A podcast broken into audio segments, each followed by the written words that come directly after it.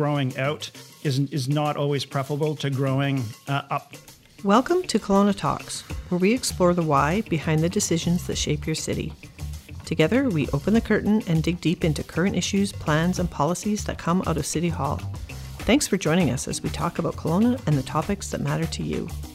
Today, our host, Bob Evans, is joined by Ryan Smith, Divisional Director of Planning and Development Services at City of Kelowna. Join us as we talk about the official community plan and what's happening with growth in the city.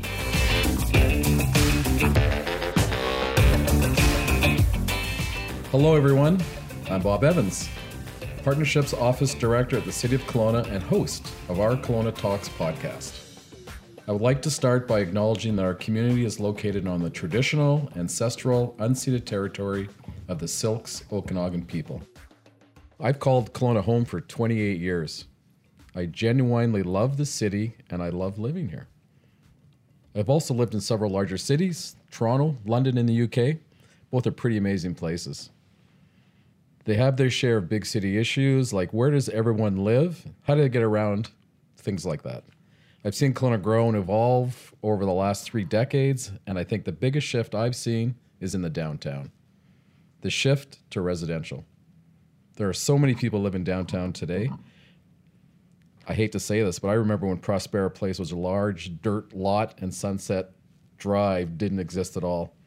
I've been around for a while. Which brings me to our topic today growth. Some people love it, others don't. The topic of growth actually invites controversy.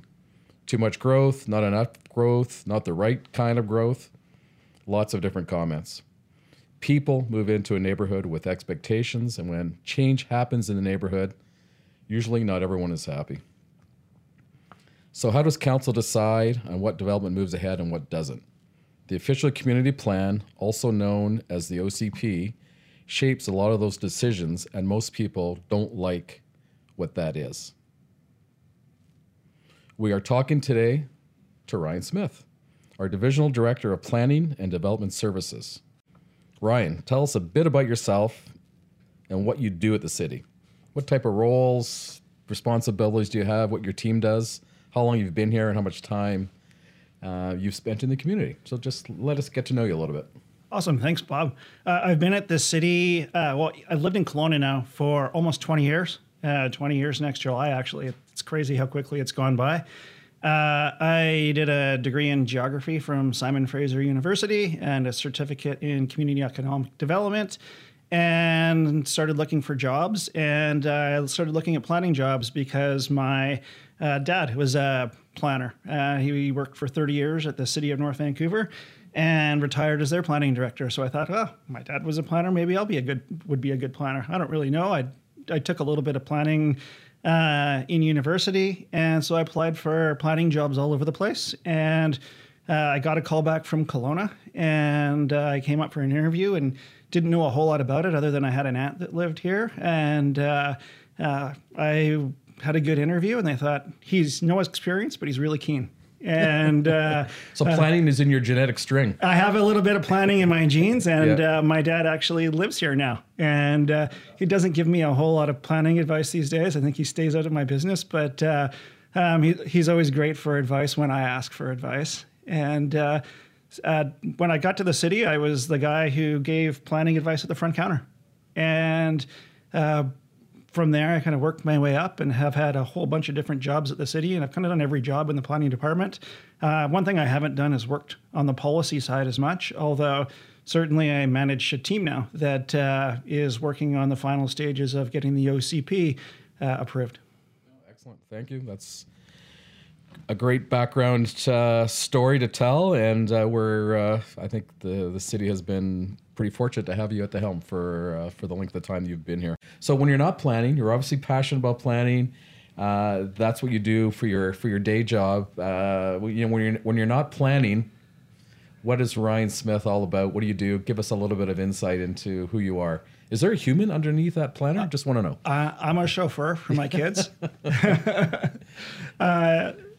That's actually true. I do I show for soccer. Yeah, you know, we've all been through that. Yeah, kid. Yeah, kid soccer yeah. practice. So I've got a a six year old and a and a one year old, and uh, so yeah, we do a lot of uh, a lot of driving around for for them. But uh, I'm a, a mountain biker, a skier, a road cyclist. So I love. I mean, one of the things that I absolutely loved about Kelowna is this is like one of the best places to ride a bike, like recreationally in Canada actually probably in North America. Just mm. the amount of like protected bike lanes we have or designated bike lanes we have, how quickly you can get into really beautiful spots.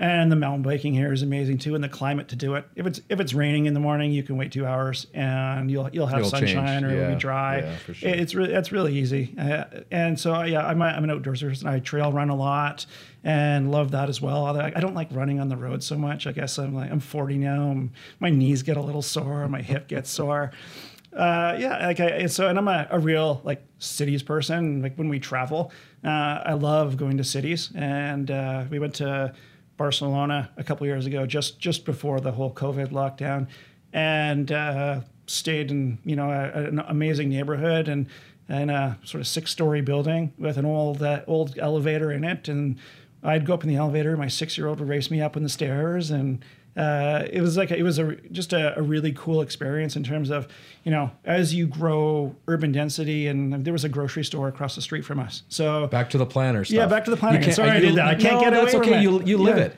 Yeah and I think you know that's that's why we travel. And when we travel we bring ideas back to our city and uh, it personally influences your life and you know that no that's a good thing. Yeah not, yeah. Today Kelowna is the home to nearly 140,000 people and by 2040, we expect there will be another 45,000 of us in the city. That's hard to imagine um, as we look at the city today. So, right off the bat, where are all these people going to live?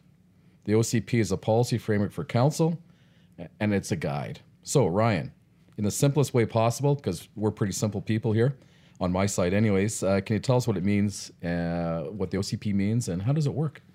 Uh, so, I'll try to do it in a way that isn't full of, you know, planning jargon. I know that uh, that most people don't really identify with that or care about that, but they want to know, you know, what's going to impact my day to day.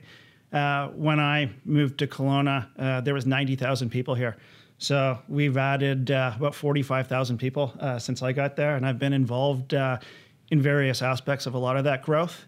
Uh, one thing we've learned, and that cities all over North America have learned, is that growing out and the problems that come with that. Um, is is not always preferable to growing uh, up more centrally in the city. And so, what we've done with successive official community plans now, our our vision to start um, densifying the center of the city um, started, you know, probably 20 years ago now, when we started allowing secondary suites and carriage houses uh, in in homes uh, in the central areas of the city. And that's continued on in 2010, for example, or 2011 when we adopted our 2030 uh, community plan. Uh, we started uh, containing uh, a lot of our growth within uh, uh, a permanent growth boundary of the city. So we allow very little growth now outside of that boundary. And we do tweak the edges of that from time to time. But uh, yeah, very little growth or you know subdivision for residential development happens outside of that that area. So uh, that was really the first, the biggest step we'd taken to that point to contain growth to you know the built up areas of this city or the areas that are planned and designated for growth. Uh, and then in our 2040 official community plan, uh, we're taking an even bigger step, uh, really trying to put more growth in the very core areas of our city. Uh, so if you live in a single family neighborhood, uh, in the next few years, right now you could put in a, you know, a, a, you could have a house and you could have a secondary suite, or you could have a house and a carriage house, but you might be able to have up to four units, um, you know, five years from now on that property. And so we'll start start to see a gradual turnover and a lot of new construction in some of the central areas of the city. And we've done some testing. We're not just running at this blindly. Uh, we did a, an infill challenge that my staff led uh, several years ago where we took about 800 lots in the core area of the city and said, what happens if those lots can do four units on them rather than two? And what happens if we give a uh, give a pre-approved design or two uh, to property owners so that they could pay a designer for something that they don't have to go through the city's you know a, a three month planning process or a six month planning process? They could just go get a building permit and build you know, four units. And so we've had some great success from that program as well and learned some things that uh, um, we didn't expect. And so, yeah, I mean, in terms of we're not we're not going at adding density to the center of the city blind. We know that uh, um, you know we should be putting density in the center of the city, and so we're trying to do that sensitively. And there are parts of those programs that we're going to have to get better at doing, so that um, you know the current residents in those areas um, see that growth as a positive thing.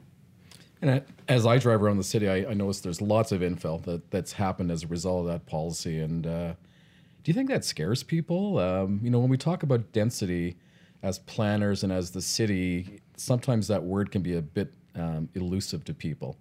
So when we think about density and we think about adding towers downtown, if I'm just moving to Kelowna today, not the 28 years ago when I moved here, what can people expect? What's our city going to look like? Um, you know, how's that going to impact my daily life? How am I going to get to my job?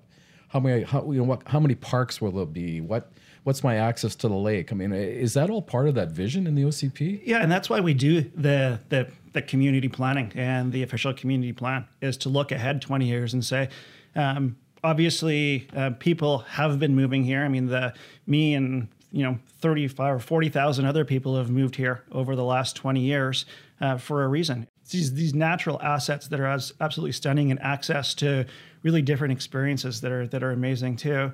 And so people want to be here. And I think that um, looking ahead, that what the community plan is doing is saying, okay, well, we're anticipating more people wanting to be wanting to be here. Uh, the numbers, uh, the growth projections from uh, the federal government are telling us the same thing that we should expect uh, a certain growth rate, and it may even be more than that. And things like COVID have shown us that uh, rather than slowing down growth in Kelowna, uh, the last year has been one of our biggest booms that we've ever had here. one of the the numbers that continues to, to blow me away. I'm trying to wrap my head around it. Is um, the construction value um, of all the permits we've issued in 2021 will probably be about a billion dollars. And it's a huge number. And like, I, I just, I mean, for a, a, a city of our size, um, we're growing um, disproportionately quickly. You, can't. It's hard to. You can't really shut down the growth. Though people say, "Why are you growing so quickly?" Well, um, we have this beautiful spot. When you put it when you know tourism Kelowna puts it out there uh, when it's on the news, people look at it, look at Kelowna and say like, I want to live there too. And if you've lived in a, a bigger city where it's tougher to get around and you move here, um, you know people here. If you live here and you've lived here for 15 years, you might see your commute getting longer. But people move here from Vancouver or Toronto or from Europe and see and see a, maybe they had an hour commute or an hour and a half before, and if their commute's only 20 minutes now, they think that's fantastic. It looks different for them. Absolutely. It looks yeah. way different for them. I remember them. sitting in a car in the 401 for hours trying to get to work. And and one of the things that we're trying to do as we grow in Kelowna, Bob, is when we're putting all putting new people in here, we're trying to put them in, in spots that are a bit more strategic. So uh, our new uh, community plan really looks to let our busy corridors like Gordon Drive and Lakeshore and Pandosy uh, Clement, and if you Clement's a really good example as it's grown up the last few years, where it's a it's a busy corridor. There's transit service along there. There's bike lanes. There's good access to downtown, and so we see a, a whole lot of growth, uh, like multifamily growth happening along Clement, and there'll be more. It seems like every time I uh, drive down there, there's more multifamily rental buildings, there's market housing. It's a great mix, and it's a spot where there already was other great amenities too. If you look at all the, the breweries in the north end that have kind of popped up more organically. So I would say the official community plan really plans for um, you know some of that growth and guides it, and we do our best to to to follow it. Um, some of the things that I would say, one of the successes that is kind of unplanned is the growth of that brewery district down there with the, the wineries and the breweries and, and the cideries. Like, how cool is that? That that just sort of popped up. In no plan did we say there should be breweries and wineries and cideries in that area. Um, but one happened, and then another happened, and then another, another happened, and now you have like walking tours and bike tours of people on the weekends and the summer that go from one to the next to the next. Well, and, that's the upside of bringing more people to our city. Yeah, so there's oh, a yeah. lot of people that that have issues and challenges around traffic and just the fact that you have to wait in line now, maybe for some restaurants where before you could just walk right in. But more people brings more amenities and actually helps us out in terms of how we fund parks and how we fund different aspects of, of the general uh, enjoyment and life of our city. So you mentioned a couple things in your in in those comments, and one I'd like to expand on a little bit, which is uh, your your comment on the university. I don't think any of us really had an idea what the impact of UBC would be on our city. And now my understanding, and it's out there, that UBC is going to be building a, a new campus facility downtown. What's your what's your thought of that around that, and how uh, how do you think that will impact our our downtown? I mean, it's a it's a huge positive impact downtown. Um, the university has had a huge positive impact on on the north end of our city and continues to um, as they grow out there. But uh, yeah, when I as a city planner, uh, when I see things like First Interior Health um, consolidating uh, a lot of their um, operations into one building downtown. Um, that was a big game changer. The Innovation Center getting built, another big game changer downtown. And now the university uh, locating a, a, lot of services down there in a, in a new development.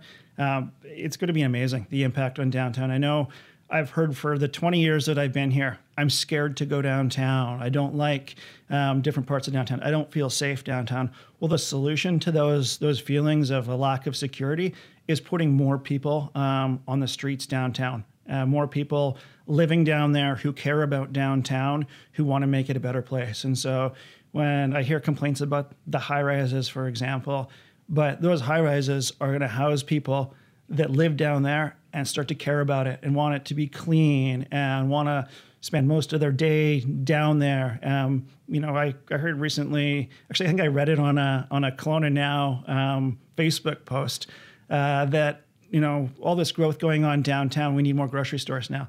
And that's awesome. Like people are starting, that's a planner thing to think about. And we say that to developers when thinking about development. Is it time to include a new grocery store in your development? Uh, with um, UBC putting, you know, however many, um, you know, hundreds of, of dorm rooms and classrooms, you know, hundreds of thousands of square feet of classroom space downtown.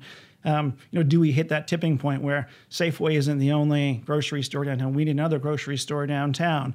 You know, how close can it be? And that that uh, that campus will be you basically you, you cycle um, down the street from there. You end up on the um, the Cawston Rail Trail uh, or Cawston bicycle trail and you can head down to the rail trail quickly and if you like if you had a scooter or a bike you can be at the university in 25 minutes from there the main campus. Like how cool is that connection? You can almost do the whole thing uh, on dedicated cycling corridors now. And not everybody is going to be a cyclist here. Like i don't think we're under any illusion that we're going to i think you see lots of comments out there that you know the city we um, we want the city to turn into a city of cyclists and that's not realistic. I don't think we expect that at all. Um, we want to provide the infrastructure so that more people can do it, and it's an easy option.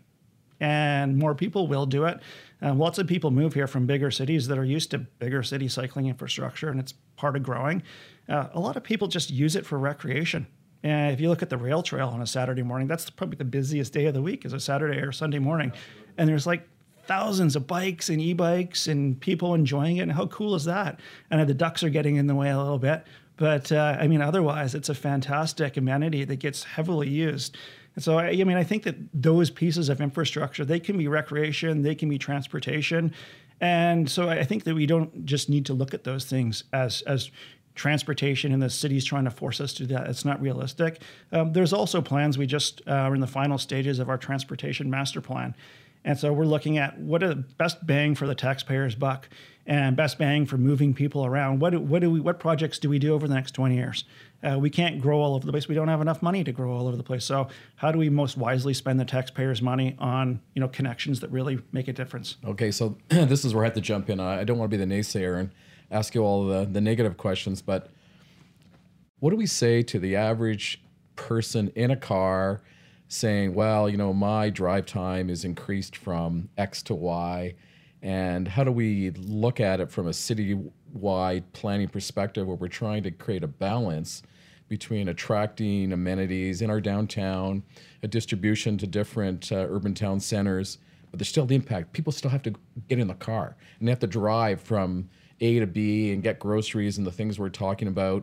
And sometimes that can really cause a lot of frustration for people. So I know it's a baseline question, but what are we doing about roads, Ryan? Yeah, I don't have an easy answer to that question because it's such a complex issue. I mean, at the the heart of it is when you build more roads and add more lanes of traffic, the science says that those fill up quickly. You're creating an e- you're creating an, a very easy route. If you create a new easy route for someone to use, then all of a sudden you're not the first person who discovers that easy route. Lots of people discover that easy route and they adra- adapt their travel patterns, or more people decide that they want to live in an area that's then further outside of the city because we've made it really easy to live out there. Uh, but uh, wider roads come with more road maintenance costs.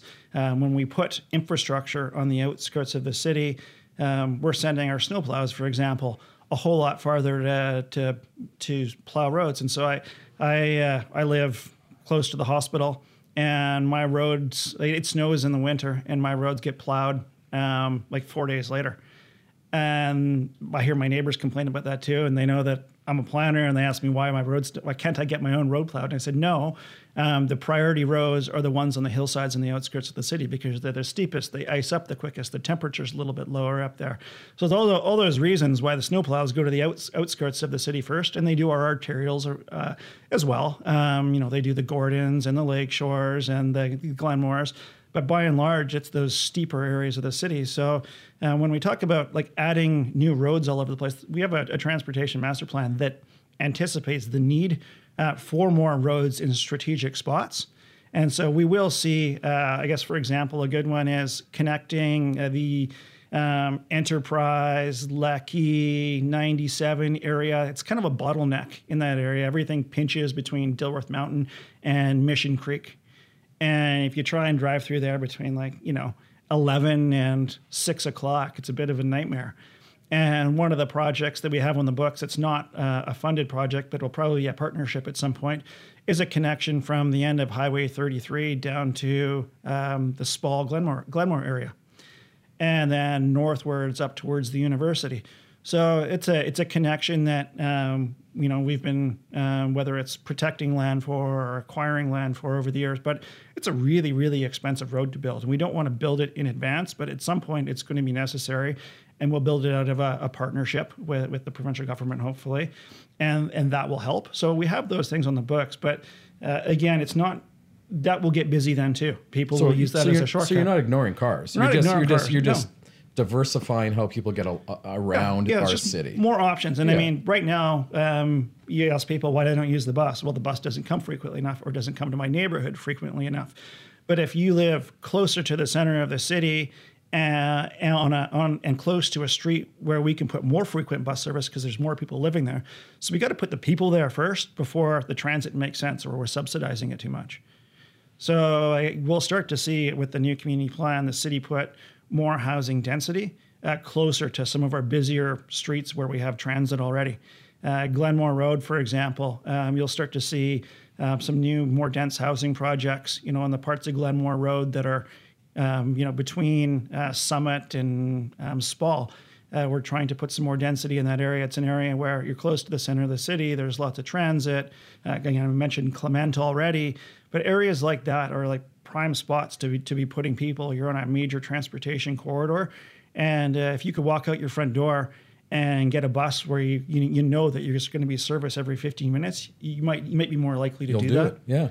And Don't- people talk about pay for parking and the hassle. You can relax a little bit on transit. All the advantages to transit. Yeah, exactly. And I think that also um, as we start to see car share take off a little bit more here and Uber and all those types of things. I mean, it's those things have been a little bit slow off the ground, but adding more density in the center of the city uh, makes all of those different options more possible. Uh, I mean, I, scooters being a controversial one, but again, if you as a student could spend you know thousand dollars on a scooter and live downtown and scoot up the rail trail to UBC, plug it in, and then scoot back at the end of the day, rather than spending you know ten thousand dollars or fifteen thousand dollars on a car, paying for gas and insurance. You'd probably do that, right? And so keeping that option open and thinking about you know could we keep the rail trail um, passable in the winter for you know bikes and scooters and all those types of things would be a great great thing. Well, the scooters is a is an interesting one because it has been controversial in some aspects, and I think that what it says though to us is that we're trying things as a city. We're not closed to innovation, and sometimes you know you start off with scooters everywhere, and then you reel it in a little bit, and you regulate it a little bit more, and you try to control it, but at least the city's trying. I, I you know I think that's that's uh, you know that's a, a positive aspect to the whole uh, multiple modal transit challenge. Oh, for sure. Yeah. And then whether it's, yeah, in the transportation realm or whether it's in the housing realm, and you look at, you know, our, our infill challenge project to put, you know, more housing density in, in the center of the city and do it in a way that's sort of gentle to neighborhoods. Uh, I, I, think that we're trying to innovate all over the place. And, uh, you know, I trying to do it in a way in some areas that's more sensitive and you, you end up with the, you know, the discussion about what is, what does the density look like and where are you putting it?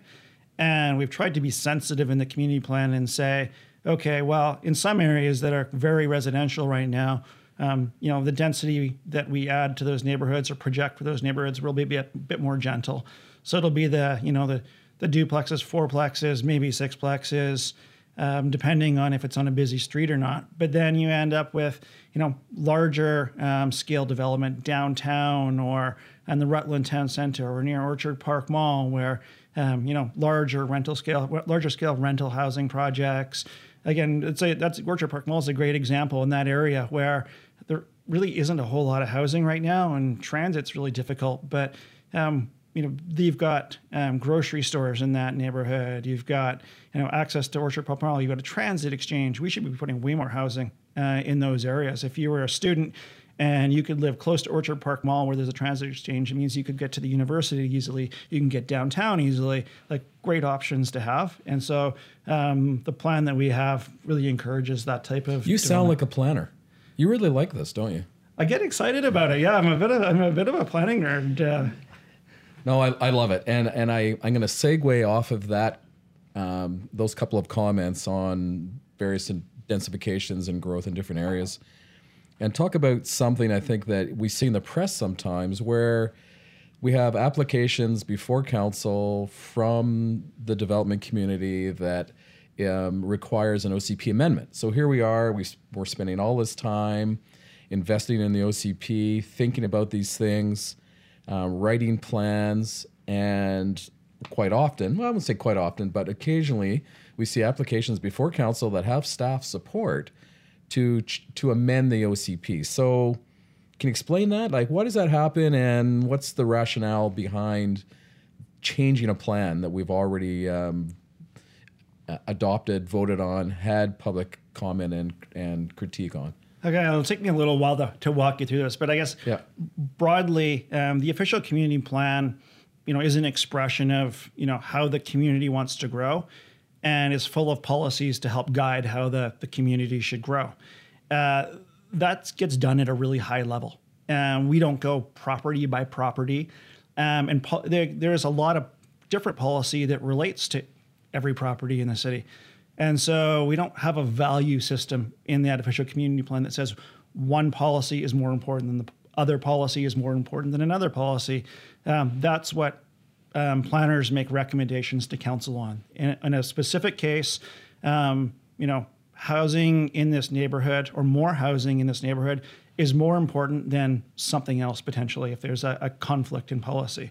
So, you know, the official community plan, uh, we do project out, you know, what type of development should happen in a certain neighborhood or along a certain street, but that doesn't done with a fine tooth comb. Uh, we might take a section of Gordon uh, and say, you know, this side of the street because of a reason you see, or a reason we see, should probably be this, and that other side should probably be that land use. And maybe we're saying one side should should be, you know, stay single family with suites or carriage houses, and the other side of the street, um, for some particular reason, should have, you know, four to six story buildings on it.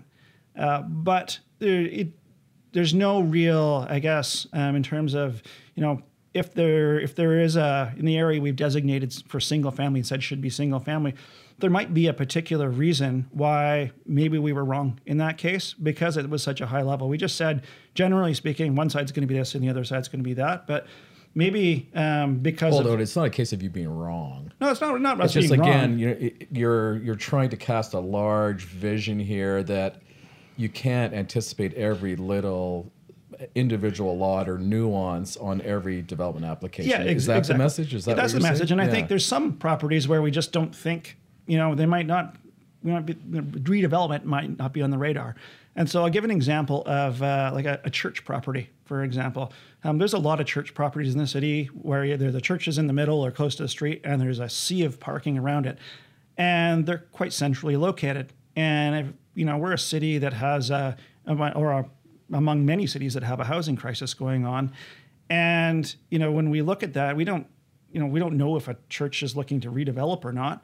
But uh, in our official community plan, we just say, well, um, presumably it's going to stay a church for this foreseeable future. So it gets an institutional uh, sort of land use projection on the property. But uh, that church may come in and say, you know what, we want to add um, 250 units of residential housing in the parking lot here that's being underused. And we want to take the revenue from that and put it back into the church. Uh, or maybe use that um, housing uh, as rental housing to support um, parishioners of the church, for example. And so maybe we then we need to change the official community plan to recognize that we're going to put housing on that spot before we give it a rezoning. So housing is the major objective. And some in some locations or in a lot of locations, if we can get, you know, for example, more rental housing than less by adding an extra story to the building.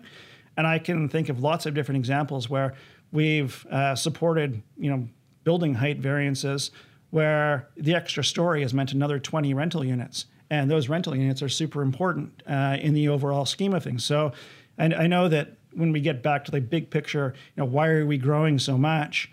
Um, well, if we don't grow, we're not adding you know, the housing units we need uh, in the spots where we need them in the city. So, uh, you know, it's kind of one of those things that if we cut off the supply entirely, housing gets even more expensive, and people have an even harder time finding housing, and we can't support the growth of UBC. We can't support the growth of interior health and doctors moving here have uh, hard places to uh, hard time finding places to stay. People coming here who need you know we're a, a regional medical hub um, in that area in the hospital. We need places for people to live. We need places for nurses to live. We need places for um, customers of the hospital to use. And um, so all those types of pressures are playing into us. When you go back to the official community plan, um, just kind of bring it back to where, where we started here. Uh, there's going to be, um, you know, the housing as a you know provision of housing as a policy objective may be more important than you know the, the design of the building. So, so adding an so extra it's visionary, story, but it's not rigid. It's not rigid, and it's never meant to be. It's not a regulation. It's a it's a policy vision, and where the regulations come in are we have a, a zoning bylaw that's meant to uh, implement the official community plan, and so when you hear um, you know, a variance to a building height and development, that's a variance to the zoning bylaw. And again, when we build a zoning bylaw, you don't build a zoning bylaw that's going to anticipate every single situation. And it's a, a zoning is a really blunt tool. And you'll see lots of buildings in, in town that you look at, and you think, that's a really nice building. Like um, the developer did a really good job, staff did a really good job, like working with that developer to get that end product. But you don't know that you know when the in the approval process, it, it did it didn't meet like seven or eight different zoning rules, and so sometimes zoning will stop the good stuff from happening as well. And again, that's another uh, job for the planning team is to say to give council an analysis and say, you know what, despite the fact that this doesn't meet these zoning rules, um, you know the project is really really good. Well, I think that's important for people to hear when you think about an application that it's it can be initiated by by the developer, but it's a cooperative process between the developer, the development community, um, the city, city staff, the professionals on city staff, and the general public. The general public has multiple opportunities to show up at council and have their say and add valuable input to it as well. Oh, for sure. And I think we've tried to make the process more transparent over the years too. So now, if you wanted to sign up for a, a daily email that tells you what new development projects or applications have come in, you can do that. And then through that system, you could find out what planner was working on is working on the file, what their phone number is, what their email address is. And so if you want to contact them, it's really not hard. It's not hidden behind the scenes. It's open. It's accessible. It's totally open. And then yeah. we also put the the drawings that the developer has submitted online too. So the public can see all of those as well. And yeah, the real drive is to you know to to get um, people access if they want to provide early input into the process, they can. Uh, we also try and put the developer um, in direct contact with the neighbors uh, so that they're going door to door to door around. And it's a, little bit different through COVID. Sometimes that happens by um, drop off now of like a flyer or uh, emails, that type of thing. But in direct, in direct contact with the neighborhood. So the planning department isn't always filtering the feedback of the neighbors. I think sometimes if you're the neighbor of a development, you know best about your neighborhood, uh, and if so, if you know you know the developer who's trying to make the change contacting them directly. And i think i always want my staff to know you know what the neighborhood's feedback is but we want the staff um, or we want the, the neighborhood in direct contact with the developer telling them what they think. And at the end of the day um, you know if the developer is totally ignored in neighborhood uh, it doesn't look good in a in a in a council forum um, to have 15 neighbors come out and say we tried to talk to the developer the developer totally ignored us you know it, we, it always helps when the developer stands up and can say, hey, I heard this from the neighborhood, so I did this to the project. I heard this from planning staff, so I did this to the project, and it's made a better project. That's our goal with every single development application. It doesn't always happen that way, unfortunately. It's not a perfect world, and with the amount of development that, that's going on, every developer sort of sees it a little bit differently. But the more seasoned developers have more robust um, public engagement processes and are, you know, better aware of city policies. Well, that adds to the diversity of the city, I think, and the interest of the city as well. So, bringing this back to the OCP, and as we're talking now about citizen engagement, the OCP is a vision for a 20 year vision for the city. So, it's not just planners tucked away inside some dark corner of City Hall writing a plan. They're by themselves, there's public input. So, can you tell me a little bit about how you encourage input from the general public, the population of Kelowna, and how that influences the direction of the plan.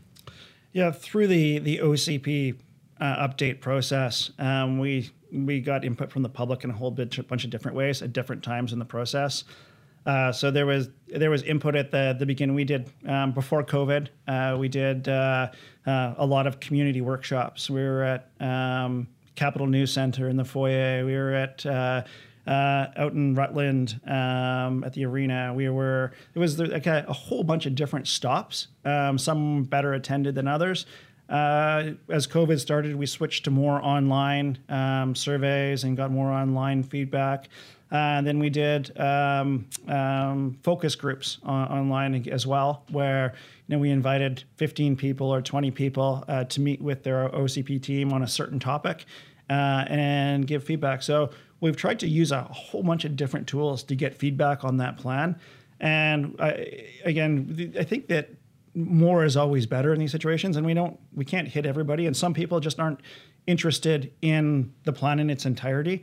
Uh, and it's a bit of a chore to sit down and read, you know, a 200 pages of a document. Well, my numbers say you've heard from over 4,000 people. Is that accurate? That's accurate. Yeah, and we've had some of the more robust um, citizen engagement that you know that we've had with any any plan as part of this. And it started with an Imagine Kelowna, uh, which was a kind of a visioning exercise, which then um, directed, sort of, or gave the direction for the the official community plan process.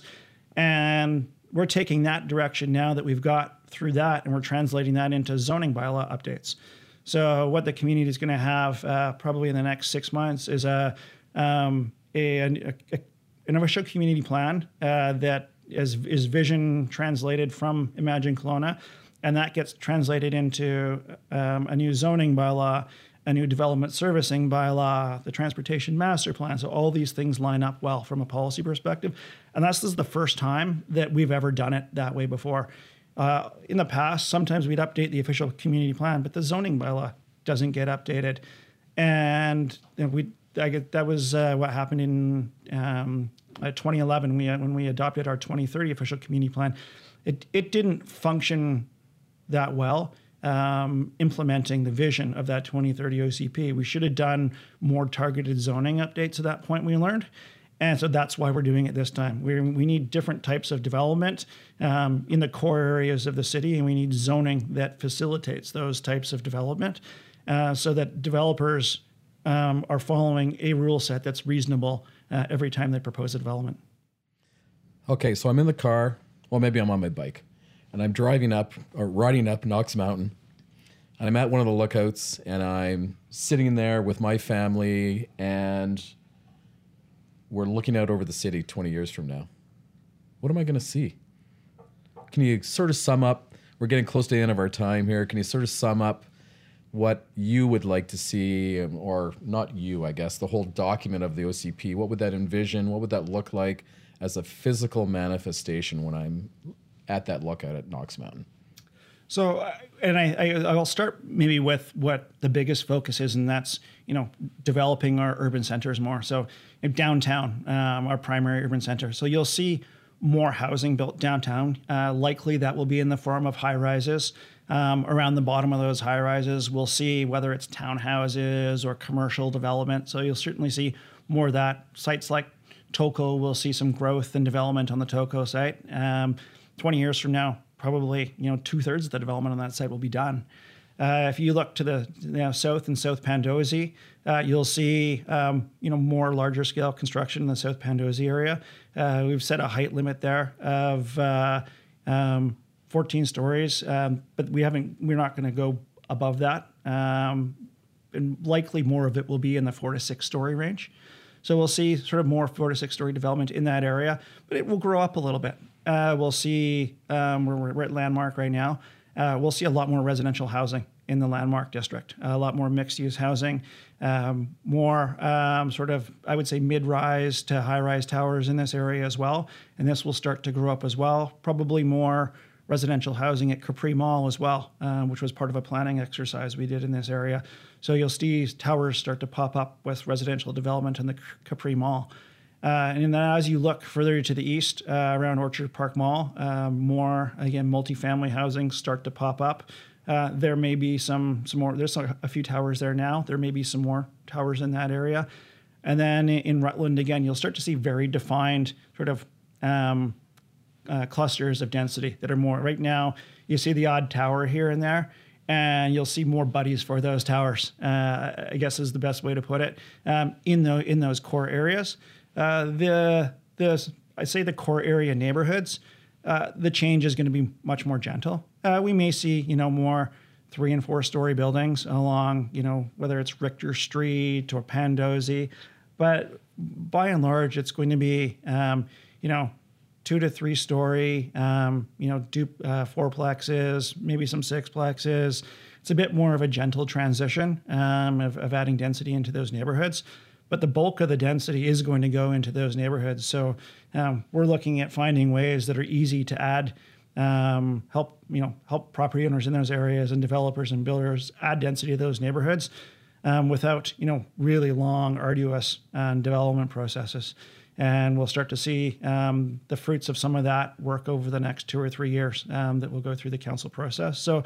Uh, it's a in a lot of ways it's a it's a gentle growth still in the core area of the city, and the most significant growth that we'll see is in those urban center areas uh, in, in, the city. And I think that Rutland is one that has a ton of potential, and uh, we're really excited about. You know, we've we've added some some certain some um, both active transportation infrastructure, transit infrastructure um, in, in central Rutland, and we're starting to see some early investment in, in new buildings there.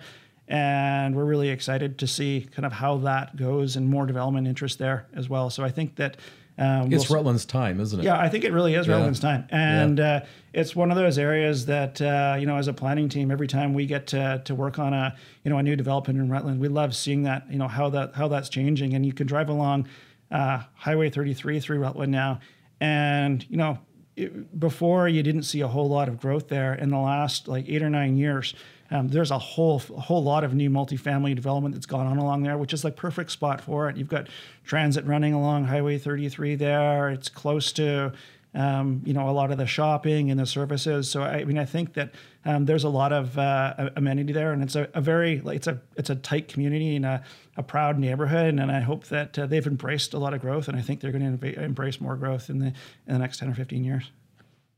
Well, there's a lot of exciting things to think about, and uh, today we're really focusing on the OCP. So thank you, Ryan. I um, I can't wait to see how the plan evolves and how uh, investment follows the plan and what that looks like for the evolution of our city. So really appreciate that. Well, I think that's it for for today. Uh, really appreciate your time and your vision and your passion about our city. So uh, thank you. Ryan. Thanks for having me, Bob. Appreciate the chat. Thank you for listening to this episode of Kelowna Talks. For more conversations about topics that matter in your community, subscribe on Spotify and Apple Podcasts. If you liked what you heard, give us a five star rating and share Kelowna Talks with your friends and neighbors. If you'd like more information about this podcast and other big community conversations, Visit kelowna.ca slash community stories.